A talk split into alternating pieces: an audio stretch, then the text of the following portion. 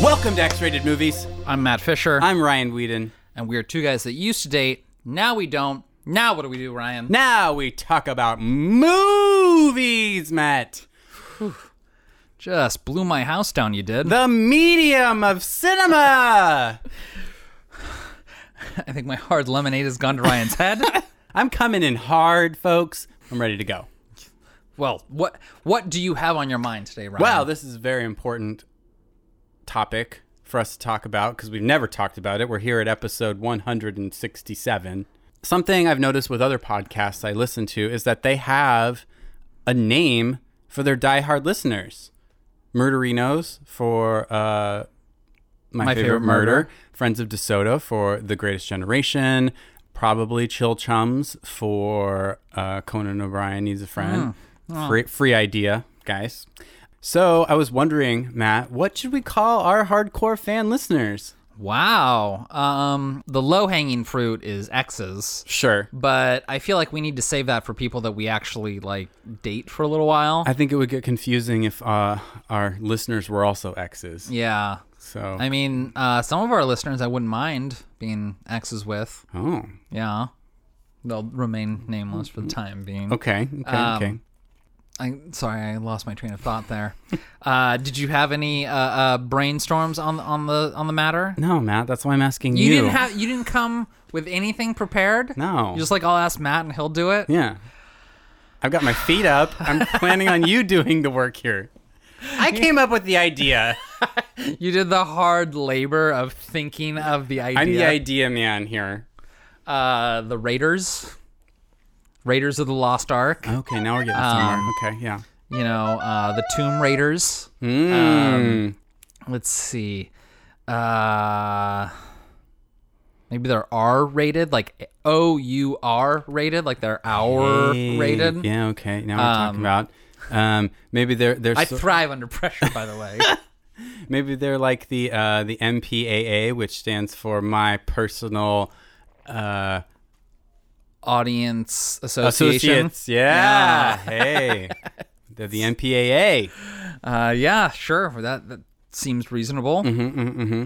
Uh, uh, they could also be called. Um, I got nothing. I got nothing. It's- Coming up blank. It, it- it's tough. It's tough. It's tough. It- It's an organic process, though. Right, right, right, Because right. uh, we usually just say like longtime listener or friend of the podcast or Yeah, I something just- along those lines. I don't know. I wa- I was just thinking like it would be fun to give them a nickname. You know, Yeah. I think our, our listeners deserve that. I mean, you're the creative type here.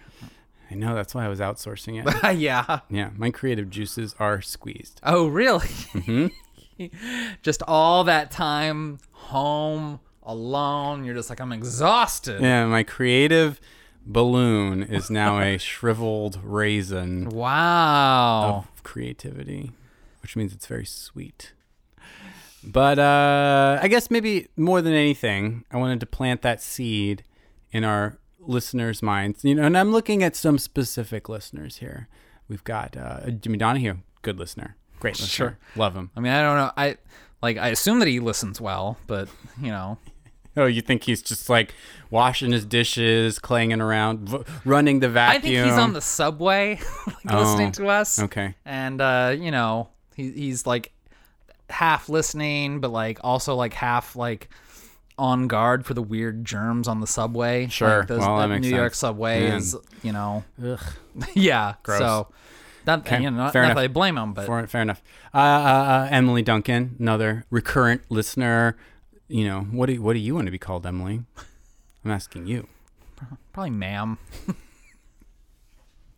The Mammers. Does every do, do all our listeners want to be called ma'am? uh, yes, ma'am. Yeah, they're they're probably neutral to okay with that. Uh, if I had any, any guess on the matter, Mm-hmm, Isn't it a but- Cynthia Rothrock movie? Yes, ma'am. yeah, it is. Yeah. Okay. Um. Uh. Uh. uh Christy Valenti, who I've never met or talked to, really. We know you're a listener. You're also a Patreon. Love to hear from you. What do you think you should be called? Uh, yeah, I guess I just hadn't thought about it that hard, and you sprung it on me, and I'm not creative. Like, what's a boy to do? Well, I'm sorry. I didn't mean to. I didn't mean to shock you. It's okay. But yeah, uh, no, that'd be good if we had a nickname for our listenership. Yeah. Yeah. If our listeners want to chime in, go for it. If not, we'll just continue to ponder. Yeah. and come up with uh, the, the first thing that comes to mind. Yeah. So wiggle woms it is.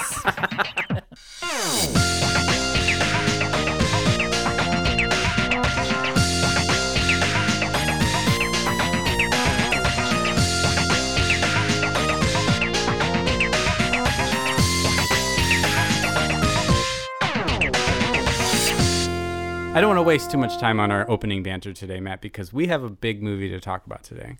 Before we do, I would like Oh. to bring up the uh, sordid topic of coin. Uh, please do go to our Patreon and subscribe there. We have a lot of fun content, content that you would not normally find in our regularly broadcasted episodes.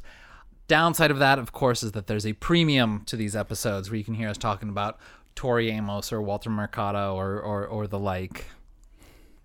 It will cost you one silver coin to listen to the special episodes. Is that your Isabella Rossellini? No, I was just some weird wizard woman. I was quoting Isabella Rossellini, though. I can't do an Isabella Rossellini. She's she's un uh, impressionable. It's true. Like her father's Italian, her mother's Swedish. So that accent is just Good luck. without a region. Oh, damn it, Johnny. You know I love my big beef and cheddar. She's fab in this movie. You say she's fat in this movie? Fab. Oh, I was gonna fab. say she is not. you just gave me a look like she gave Meryl Streep when she said that she was 37. 28. 3? 23. I am 71 years old. Today's movie is the gay camp classic. Death becomes her. So, Jinx Monsoon has a documentary called Drag Becomes Him. Right. and if you watch that, there's a segment where Jared Coffer is putting on makeup, sort of becoming Jinx, and it, it's sort of fun because they they even talk about like you know as more of the makeup comes on, they kind of become a little bit more cartoony, a little bit more more liquidy in their movement Okay. but they talk about death becomes her and like as jarek is talking about it uh, they're like you know the more i think about it the more that was really inappropriate for me to watch as a kid and uh, i have to say i agree this was a mainstay in the fisher vcr growing up I saw this movie in the theater. oh okay yeah no i i, I, I definitely- was 12. this was this was a blockbuster r- recurring rental for me and i just think like what did my parents think of me Oh my God. loving this movie I mean, yeah, no, I, I saw it in the theater, but I rented it a bunch. oh yeah I, I think there's something about the cover with like Meryl with her backwards head and and Bruce Willis holding the candelabra through the hole in Goldie Hawn. That's just like, yeah, that's hmm I pick that. so uh in in my um developing stand-up routine where i rip off jeff foxworthy but instead of being you know southern it's uh you know you're a gay kid in the 90s if Okay. you know, you know you're a gay kid in the 90s if you saw Shelley Long movie in theaters. Mm-hmm. Uh, you know you're a gay kid in the 90s if the Dilophosaurus was your favorite dinosaur in Jurassic Park. Okay. And uh, you know you're a gay kid in the 90s if you watch Death Becomes Her more than once. Here's the other thing. I loved this movie when I saw it in theater and then rented it a billion times. And I swear I showed it for friends as a kid and I thought I was the only person who liked this movie for the longest time. And then somewhere in my late 20s, oh, I might have even been older than that. Someone wanted to watch it who was gay. And I was like, You like this movie? He's like, Yeah, I love this movie. All gays love this movie. And I was like, What? And he's like, Yeah, it's basically a movie about drag queens. Yeah. And I was like, A light bulb went on. And then I found out lots of gay people love this movie. Most gay people love this movie. And I was like, oh my God, I feel so less alone suddenly after 15, 20 plus years of feeling alone. I almost feel like this is sort of like a camp movie in an otherwise desert of camp. Like Mm-hmm. the 80s had a lot of camp with their shit musicals. And then like we started seeing camp sort of being revitalized by by connoisseurs of it. You know, I think even Todd Haynes puts camp in his movies. Pedro Almodovar, of por- course, puts Oh, camp in his movies. definitely. But like there's sort of a desert of camp of like the late 80s to the late 90s. And this is like the one oasis of like just unadulterated camp. Made by straight people. I know. It's bananas. This is our second Meryl feature, of course, Ah. but uh, it's our first Goldie Hawn movie, I That's believe. true. And it co- Also an Academy Award winner, BTW. yeah, uh, a they they make some some crack in this movie that you know Goldie Hawn's fifty, Right. and I looked it up, and she was like forty seven, so it wasn't that far off. She looks amazing. I know. Also, like Meryl Streep is around that age. Yeah, as she's in her well. 40s, definitely, Yeah, for that sh- movie. she's like I, th- I looked it up. I think she's three years younger than Goldie Hawn, uh, but also looks fabulous. what better way to tackle that like problematic Hollywood actress zone of between young and fuckable and old and crony, Right. To, than to just like, Between Bombshell and Miss Daisy, yeah, go head on, being like, I'm an aging actress, Mm-hmm. W- and like make fun of it. I love it. I love that both of them were like, yeah, all in. We're going for it. a couple months ago there was something trending on Twitter where it was like post the Playboy cover of your birth month. Okay. and uh, so I was like, hmm, well, I, I was like, I don't know if I'll post it, but I'll see what what my cover is. And uh, I loved it, so I did post it. And the cover was like Goldie Hawn in like a big martini glass. Uh, just like wearing like a, a one piece bathing suit or something like that. And I'm like, I love this. Yeah. And then it was uh, uh, our spring book review featuring new works by Cormac McCarthy and Elmore Leonard. And I was Oh my like, God. Jesus Christ, I have the best cover. Uh, but yeah, Goldie Hawn. I mean, she's been acting since like the late '60s. I remember watching her on Laugh-In on Nick at Night. Oh, I don't know what's wrong with me. I keep forgetting things. Well, how long have you had this problem? What problem? That's where she got her start. just recently there was that video of her trending of her on a trampoline, like Oh. working out at home, Oh my god! and it's just her j- jumping up and down, pumping her arms. And let's not forget that she's been partnered to Kurt Russell for Almost 40 years. forever. Like, I looked it up. I think it was like 81, 82 or something is when they started going out. Yeah, they're not married. They're not. but- nope. Well, because they both had been married like a couple times. Yeah, yeah. So I think they were Kate just like, Hudson is uh, famously Goldie Hawn's daughter yeah, from some dude named from Hudson. not Kurt Russell. Yeah, not Kurt Russell. But anyway, uh, yeah, but like they're they're one of those like, I mean, when uh, Susan Overboard Sarandon came and, out? and uh, T- Tim Russell, no, Uh, Tim Robbins. Tim Robbins, when they broke up, I was like, does nothing mean anything anymore? And then I was like, wait a minute, but Goldie Hawn and Kurt Russell are still together. I've I, I've Things mean They've been on the things. rocks before. Like I've heard they've had some some separate time, but yeah, at the end of the day, it seems like they always kind of come back to one another. Which eh, I don't know. There's something about like those two specifically because they they have like a lot of personality. Like Goldie Hawn is not short on on charisma, Mm-hmm. and neither is Kurt Russell in my eyes. I fucking love Kurt Russell as Yeah. an actor. They're amazing. Uh, so I don't know. There's something about just like those two sticking it out, and they they both I feel kind of have like the same level of popularity. I was just gonna say the same thing. Yeah, totally did a limp wrist there. they're like, oh, they're both kind of riding that like mid wave. They- they're they're warm but never hot. Yeah. Yeah. Oh, it's so cute. I love them. I love them together. Yeah. No, it's good stuff. Good stuff. with Those two. And we got we got Meryl Streep doing comedy. How often does she do comedy? So I was. This movie is a couple years after uh, Defining Your Life, and I just kind of think that I was like, okay, Meryl Streep, she like won her Oscars, and then there was a time in the late '80s, early '90s, she's like, I want to like let my hair down and have fun we with haven't- acting. We haven't done it yet, but she devil's She in that Devil, room yeah. in that zone too. Yep, and absolutely put a pin in that. I'm probably gonna do Absolutely. that one someday. But like this, defending your life, she devil. Like there was like a, a period of time. Well, we talk about this with a lot, where it's like you know Michael Keaton says his favorite role is Beetlejuice, like Oh, his yeah, okay. favorite role of his own. And you're like, how boring would it be if he said Spotlight? I know. And I kind of feel like you know Meryl Streep, like she might like hold a lot of pride for Sophie's Choice or The Iron Lady or something like that. But it's like, what does she like look back on most fondly? Like it's probably something like this. I hope so. Like we and we talk about how it's like you know, comedy actors can do drama, but it's like it's really hard to see a drama actor do comedy. She can do it. Yeah. Th- This is the example I'm pointing to because she's fucking hilarious in this movie. the way that they sort of like put on their like persona to like greet each other Mad hell!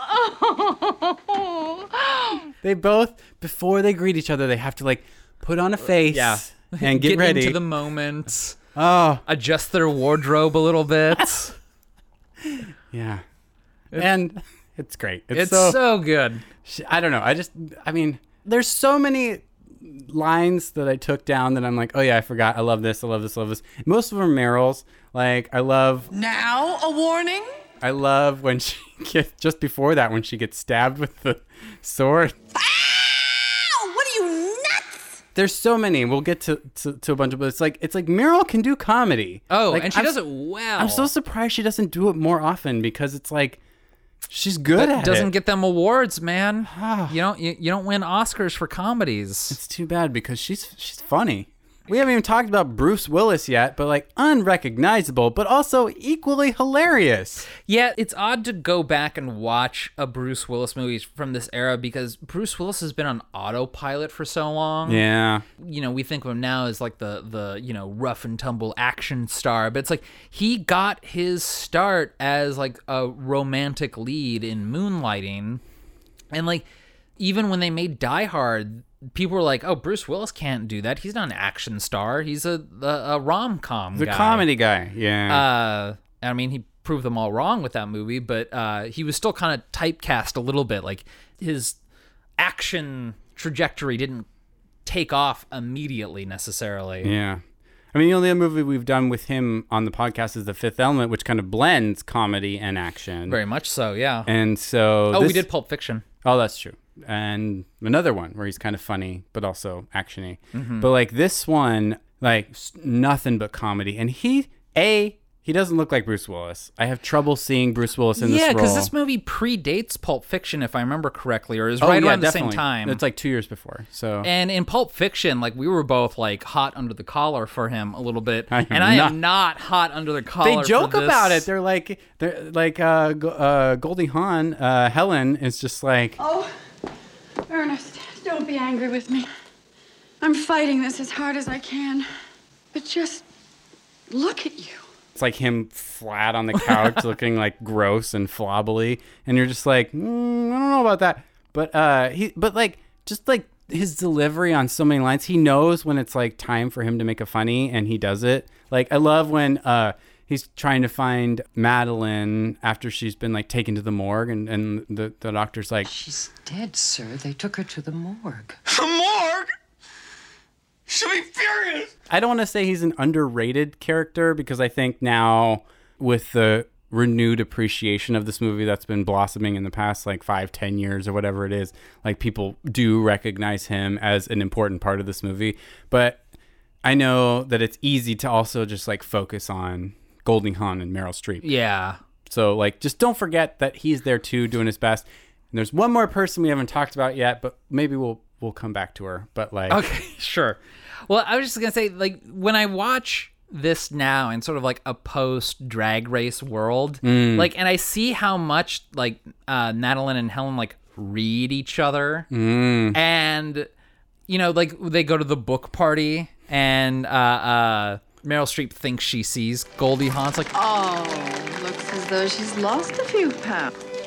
and then it's like the reveal to like actual Goldie uh-huh, Hawn, and looking it's like fabulous. Uh, and like Goldie Hawn, if you haven't seen this movie, kind of looks like the female gremlin in Gremlins 2. I mean, sans the skin, of course, but that's a like, compliment. yeah.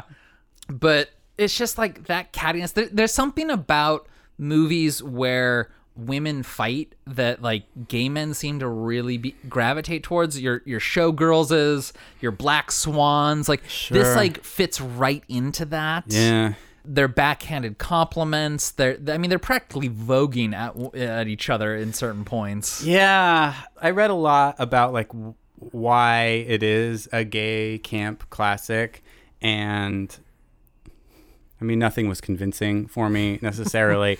it's just like a lot of like what you just said, women fighting, also just like women just acknowledging their petty their petty differences and like I don't know. I, I don't know what I'm trying to say, but it's like it's it it really takes ladies Seriously, in a campy way somehow. I don't know. Yeah, if that I, makes I sense. think because like gay men, like especially young gay men, feel that they, they can't express themselves outside of like snide or clever or witty comments, and like that's exactly what these women are doing. Mm-hmm. So it's like we kind of feel seen a little bit in this movie, like they're speaking our language a little bit. Yeah. Well, and like, I mean, I love black comedy, and that's what this and, movie and is. then of course so, you put like- in like macabre violence and comedy into it then you're really sort of reaching deep into that camp Yeah. barrel I mean, and especially like, I guess also like when you think of the way they dress, like I just like.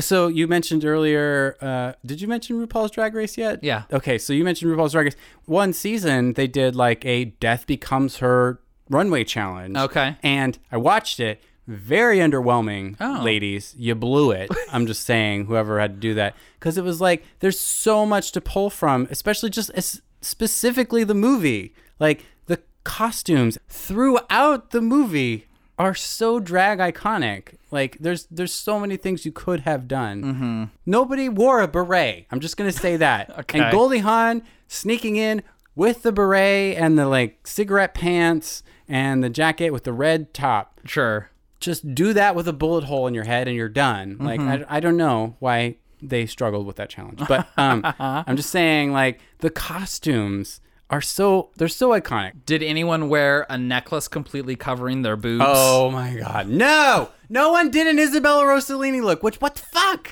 That's I mean, an easy one. That might be the most iconic look. I definitely remember I was watching this movie and a friend of my mom's came over and was sort of like half watching it, like while her and my mom were like doing whatever it is that that that you know well, older five ladies year old did. Matt has like a, yeah, yeah as death the becomes blo- her on. blockbuster video on. Uh-huh. uh-huh.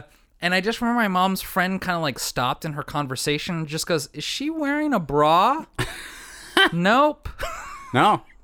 And I was like, and like, I, I wasn't supposed to be listening to their conversation, but like, I could hear them like pause. My mom's friend looked at Isabel Rossellini and was like, okay, that's what he's watching. Yeah. Isabella Rossellini is the other person we haven't talked about who's in this movie, and she's fantastic. Oh my God, she's so good in this. Make some room for my friend, for Christ's sake. But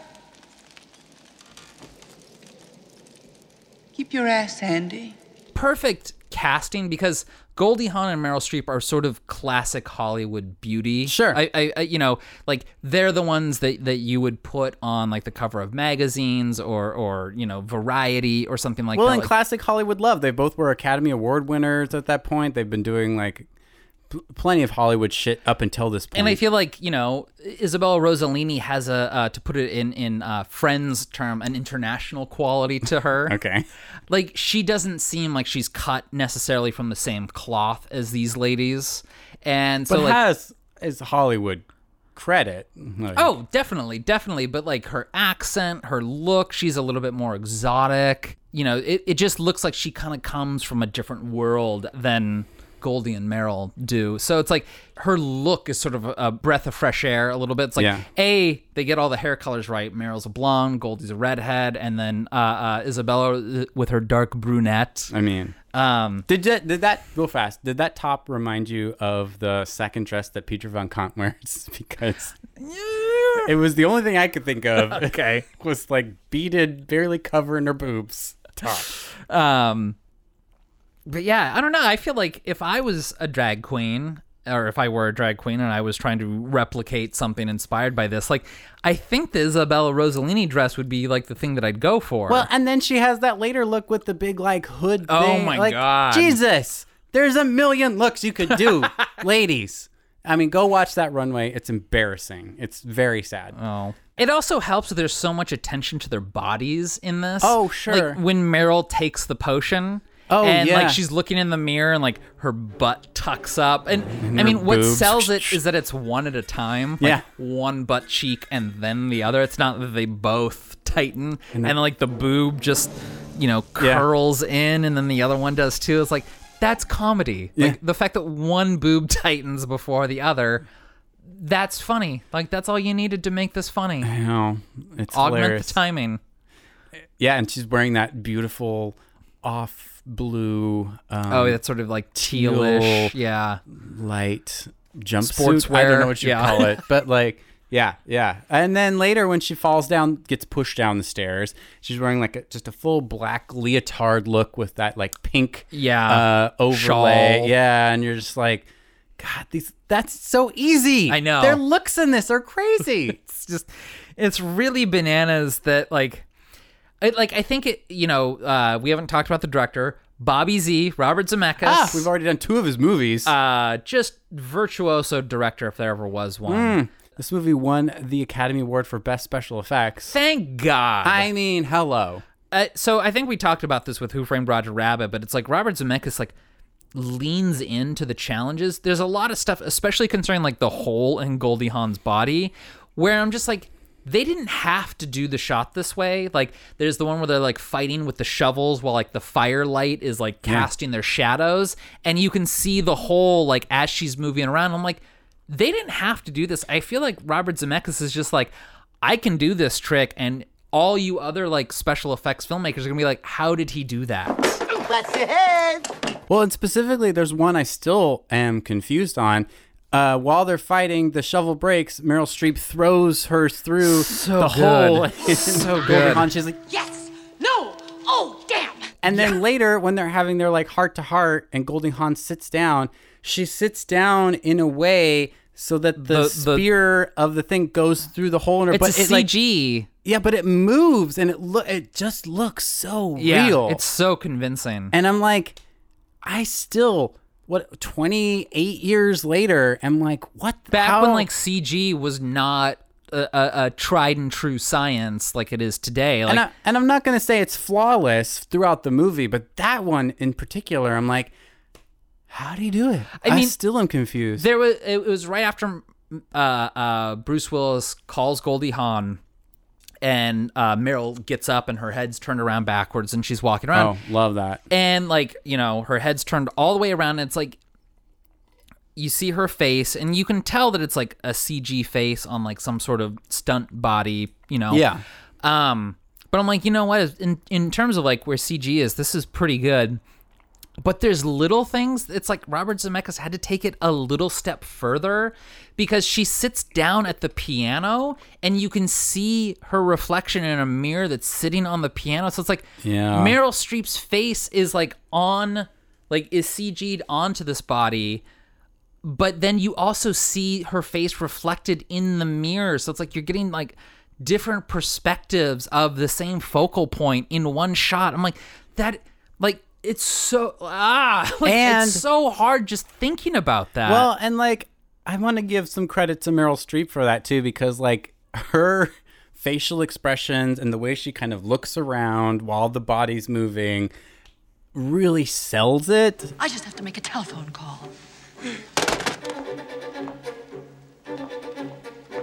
I just have to make a telephone call. Even though watching it from a like technical standpoint, I can see the strings. I don't care because I'm I was laughing during that scene because I was like, this is hilarious. Like the way it, it's probably Meryl doing the body stuff, I'm assuming, and then later she did the the face stuff. But Sure. like the way the body's gangly and moving around, and then her like, oh, you're gonna get it. I'm gonna call. Yeah. I'm calling now. Yeah. Like, her, there's like confusion, but also like anger and just I don't know. There's something about the way she sells it too that like I- it doesn't matter that it's not flawless to me. Like I just I'm I'm here for it. Yeah, I'm oh, laugh- yeah. I'm laughing the whole way. well like when goldie gets the hole blown through her and meryl's like You're a fraud, Helen. You're a walking lie, and I can see right through you. Iconic. I love it. it's so good. It's just like Robert Zemeckis really leans into the stuff like he doesn't have to do. They seem like they would be very hard logistically, but like that's what he takes pleasure in almost. Yeah. Now that I think about it, both Goldie Hawn and Meryl Streep have jokes about them like dying and coming back to life because Meryl's is You pushed me down the stairs. And then later, when Goldie Hawn comes back, she's like, Look at me, Ernest.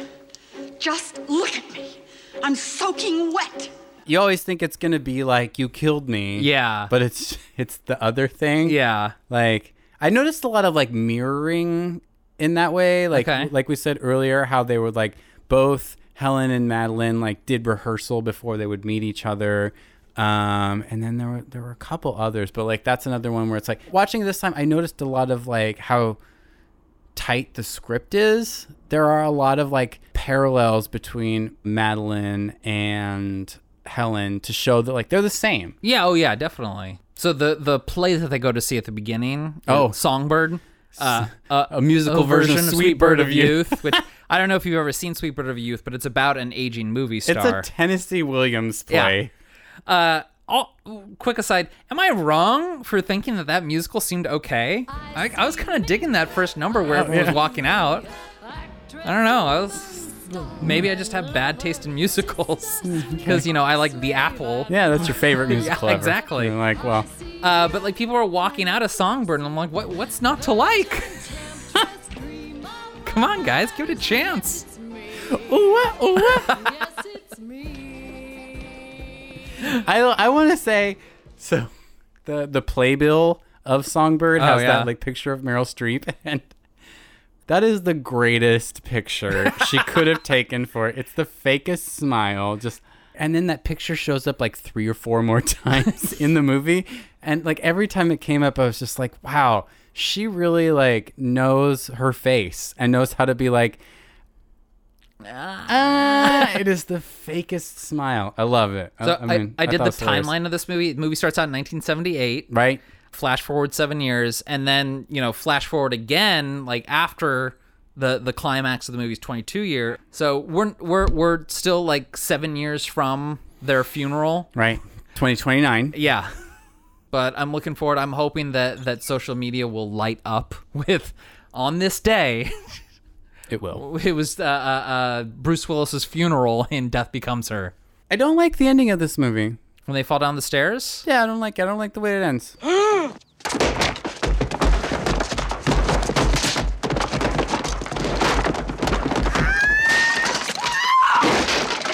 I was honestly like watching it this time. I was like, I'm really on board for this movie until I think until Bruce Willis doesn't take the potion.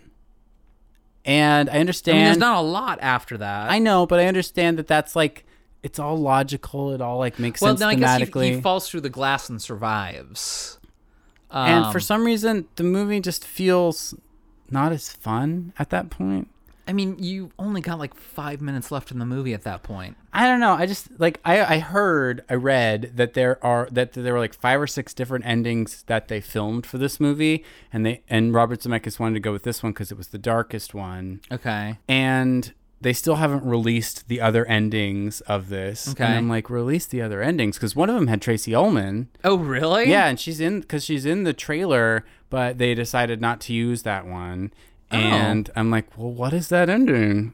I don't know. And so it makes me feel like he's embarrassed that he chose the ending he did. Like he's too worried about like people liking other endings better. And like I don't Hmm. hate I don't hate the ending of this movie. It just feels like I love this movie, but it always leaves me with such an empty feeling at the end. And I'm like, I just wanted a little something else. Yeah, I think thematically it would make more sense for him to have died, like when he fell.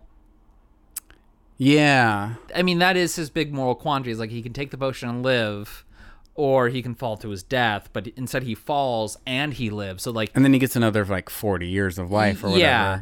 And so yeah, I, I think it would make more sense for him to have fallen and died, and maybe something because the the idea is they go to his funeral and it's like at fifty he had a renewed sense of life and Yeah. like met the love and had more had children and they had children. Maybe that's and, it. Is like I feel like the movie's so dark and sh- and hating on life that to give it this like life is is great ending like maybe it would have been better if he died, but people misremembered him as like this spirit and like you know th- this joy and this beacon of light. Where like and but like Meryl and Goldie are like that wasn't him. at Yeah, all. right. He was a boozer.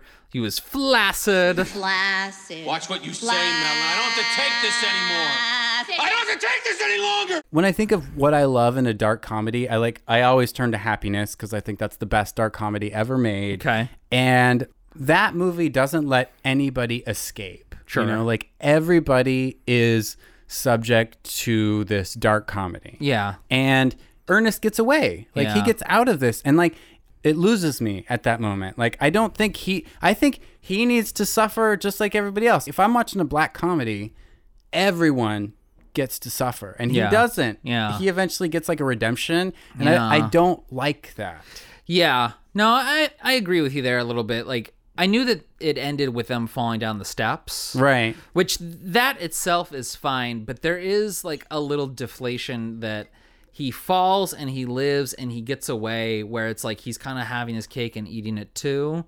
Where it's like if he had fallen and died and then there was some sort of ironic ending that like, you know, in death people suddenly appreciated him more than when he was alive and uh, he's a bigger celebrity than either of them and they're doomed to live forever uh, but in relative obscurity while the person who chose death will live on in people's minds and memories I would almost even appreciate like him drinking the potion, falling, surviving, taking off to Tahiti or something, and then Goldie Hawn and Meryl Streep find him, and then they lift their veils up and like time to fix us, Ernest, or Okay. something like end on that note. Okay. something along those lines. Like I just, I I feel like he gets out of it, and he, That- didn't, he didn't do any work that that, that he doesn't uh, deserve it. yeah And I just and, and especially in a dark comedy like this, no one should be spared. Sure. And that's okay. That's okay.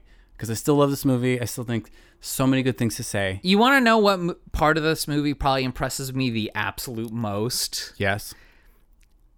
it's like Goldie Hawn's like trying to sneak in to the compound. I know what you're gonna say. I already know what you're gonna say. And the car, it run, almost runs her over. like, the car backs up within mere inch, less than She a moves. foot. She rolls out of frame. The car backs up, and the camera moves with it, and it like less than a foot away from her head. Like, Well, but she rolls away from it. She's like, "Oh shit, yeah, it's gonna hit me." And when I watched it last night, I was like, oh, the hair's obscuring her face. Like, she rolled out of frame. They switched her with a stunt double. But then the car drives away and she brushes the hair back, and it's Goldie I Hawn. know. I had the same thought. I was like, "Well, that's a stunt double," and it's not. I mean, It's even her. if it was a stunt double, that stunt double almost gets run over.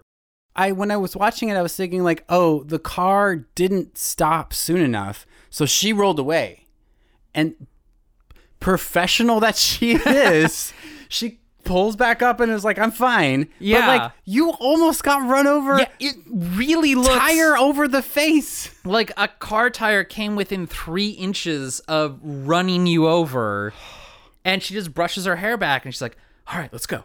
No, I'm with you. That was harrowing. I really like watching it even close. I'm like, how did they do this safely? That's the sort of scene that like insurance agents are like, you're not allowed to do this Yeah. scene. you cannot, for insurance reasons, I'm just do thinking this. of all the people who died in like the Twilight Zone movie and like other people who've like died on set, and I'm like, Goldie Hawn almost died while you were filming her. I know it's crazy. Or at least that's what it looks like. Maybe she was just like, yeah, death becomes me. I'm uh, this is the movie I'm doing. Phew. I hope the paycheck was nice. I mean, it's crazy. Question. Mm-hmm. Goldie Hawn gets in a fat suit for this yeah. movie, Yeah. and I know that in that time period, played for laughs. But I would like to say, convincing fat suit. She looks Very much so. Like usually fat suits look like Jiminy Glick to me. Yeah, even in something like where the fat suit believability like like like, like the movie hinges on it like thinner or something Mm, like that mm-hmm. like the fat suit in this i'm like you know what that's what she would look like if she gained 100 pounds Did you look up the makeup person for this? no It's Dick Smith. Dick Smith from The Exorcist. oh is it really yes. boy he does good work He doesn't does he great work. That man. How many Oscars does he have? Because don't he know. deserves a billion. He's great at makeup. God, because I mean, all right, flashback to our episode on The Exorcist where we were talking about how convincing Max von Sydow looks because the way that he looks in The Exorcist is how he actually looked when he got to like 70, 80 I years know! old. And so, yeah, oh man, makes total sense. I, mean, Robert Zemeckis was like, we need, like, If I'm going Who's to good direct at makeup? this, I need the best makeup person in the, in the in the biz in the industry on this, and that makes total sense. Where is Dick Smith's documentary? I'm serious, man. He does great makeup work. You know, we give a lot of credit to to like makeup and gore effects. Your Rick Bakers, your Tom Savini's, uh, other people. I, I'm sure.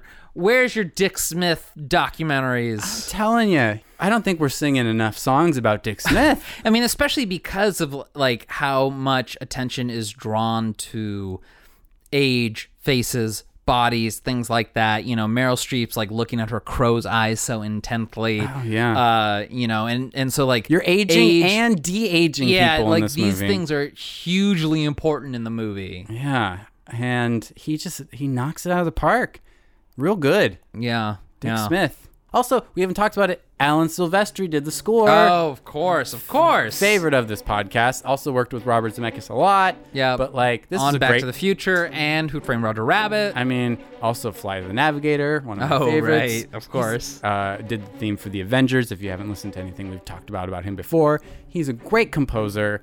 And Industry darling. I mean, the beginning of this movie, that do-do-do-do-do-do, do-do-do-do-do-do-do. I mean, I'm immediately in the zone for this movie. Sure. I love the opening music for this movie. You remember how back when we did uh we need to talk about Kevin uh I'm sorry there's something about Kevin Thank you.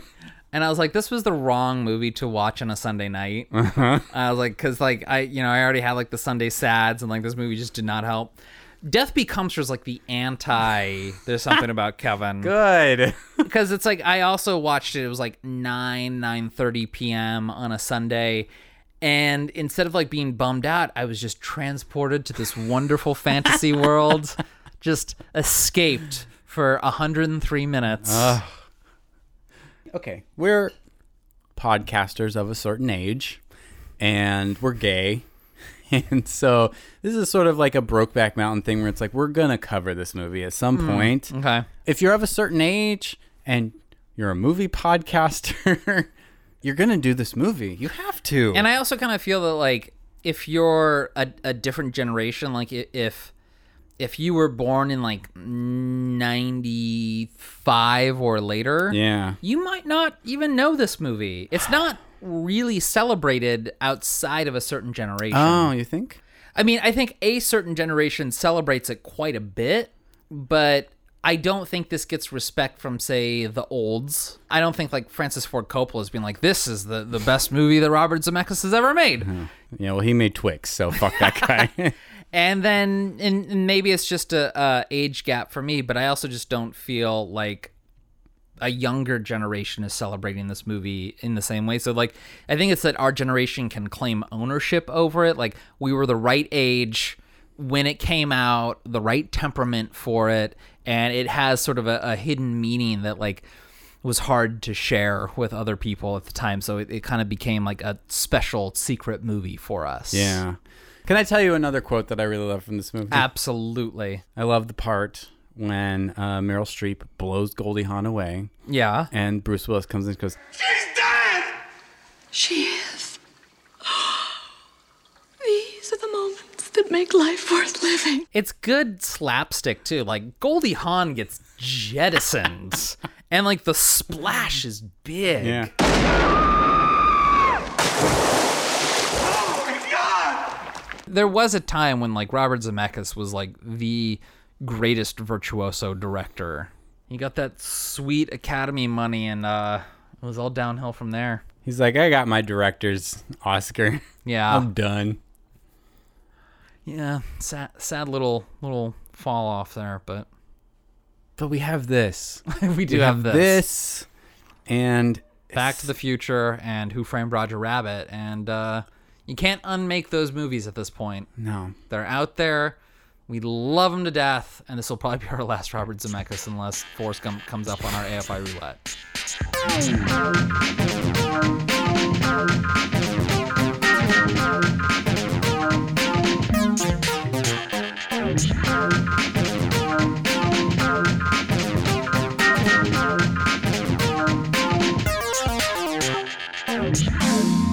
Yeah, I guess we've been doing this podcast long enough that it's like we have exhausted some directors potentially.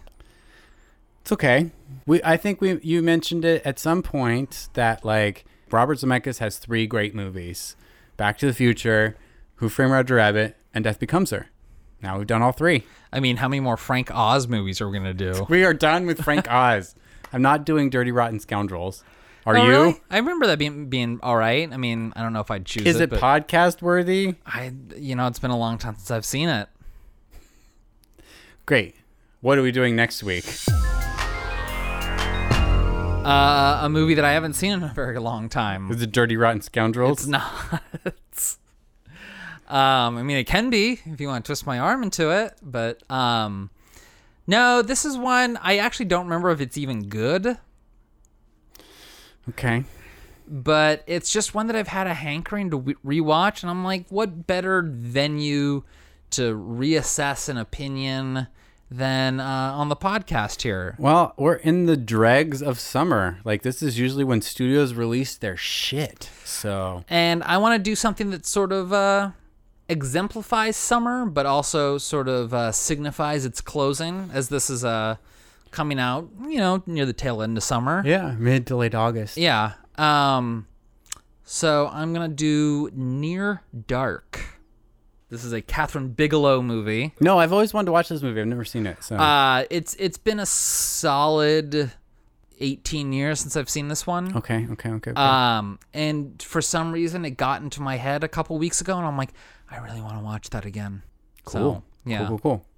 Excited. I've never seen it, and we haven't done a vampire movie ever. we've talked about how vampires always get the auteur treatment, but have we never actually done a vampire movie? Wow. All right, well, next week, Near Dark, and you can't say this film sucks. Fair. So, uh, plug our junk, get the fuck out of here. Hey, everybody! If you enjoy this content that you're getting for free, why don't you uh, chuck us over some dollars on our Patreon? Because you know what? You're not just getting this free shit when you do that. You get all the Patreon content that we make, and our Patreon content. I'm gonna brag. It's really good though. Otherwise, you can always leave us love. Your your uh, Apple Podcasts, your Stitchers, your Overcasts, your wherever you get podcasts for free. It's a wonderful free way to support us. We love all our reviews. when you leave one, it's the best. And it makes us it just makes us feel great. And uh, all else fails, reach out and uh, uh, uh, touch us. Um, with email x.rated.movies at gmail.com, Twitter, uh, x-rated movies, and Facebook at rated x movies. We also have an amazing website where you can listen to everything that we have at xratedmovies.com. You can't get everything on pod players because Squarespace is weird about that, but you can get everything that we've ever made on our website, xratedmovies.com. And there's lots of good fun stuff there. and uh, until then, next week, near dark. Keep reaching for that rainbow.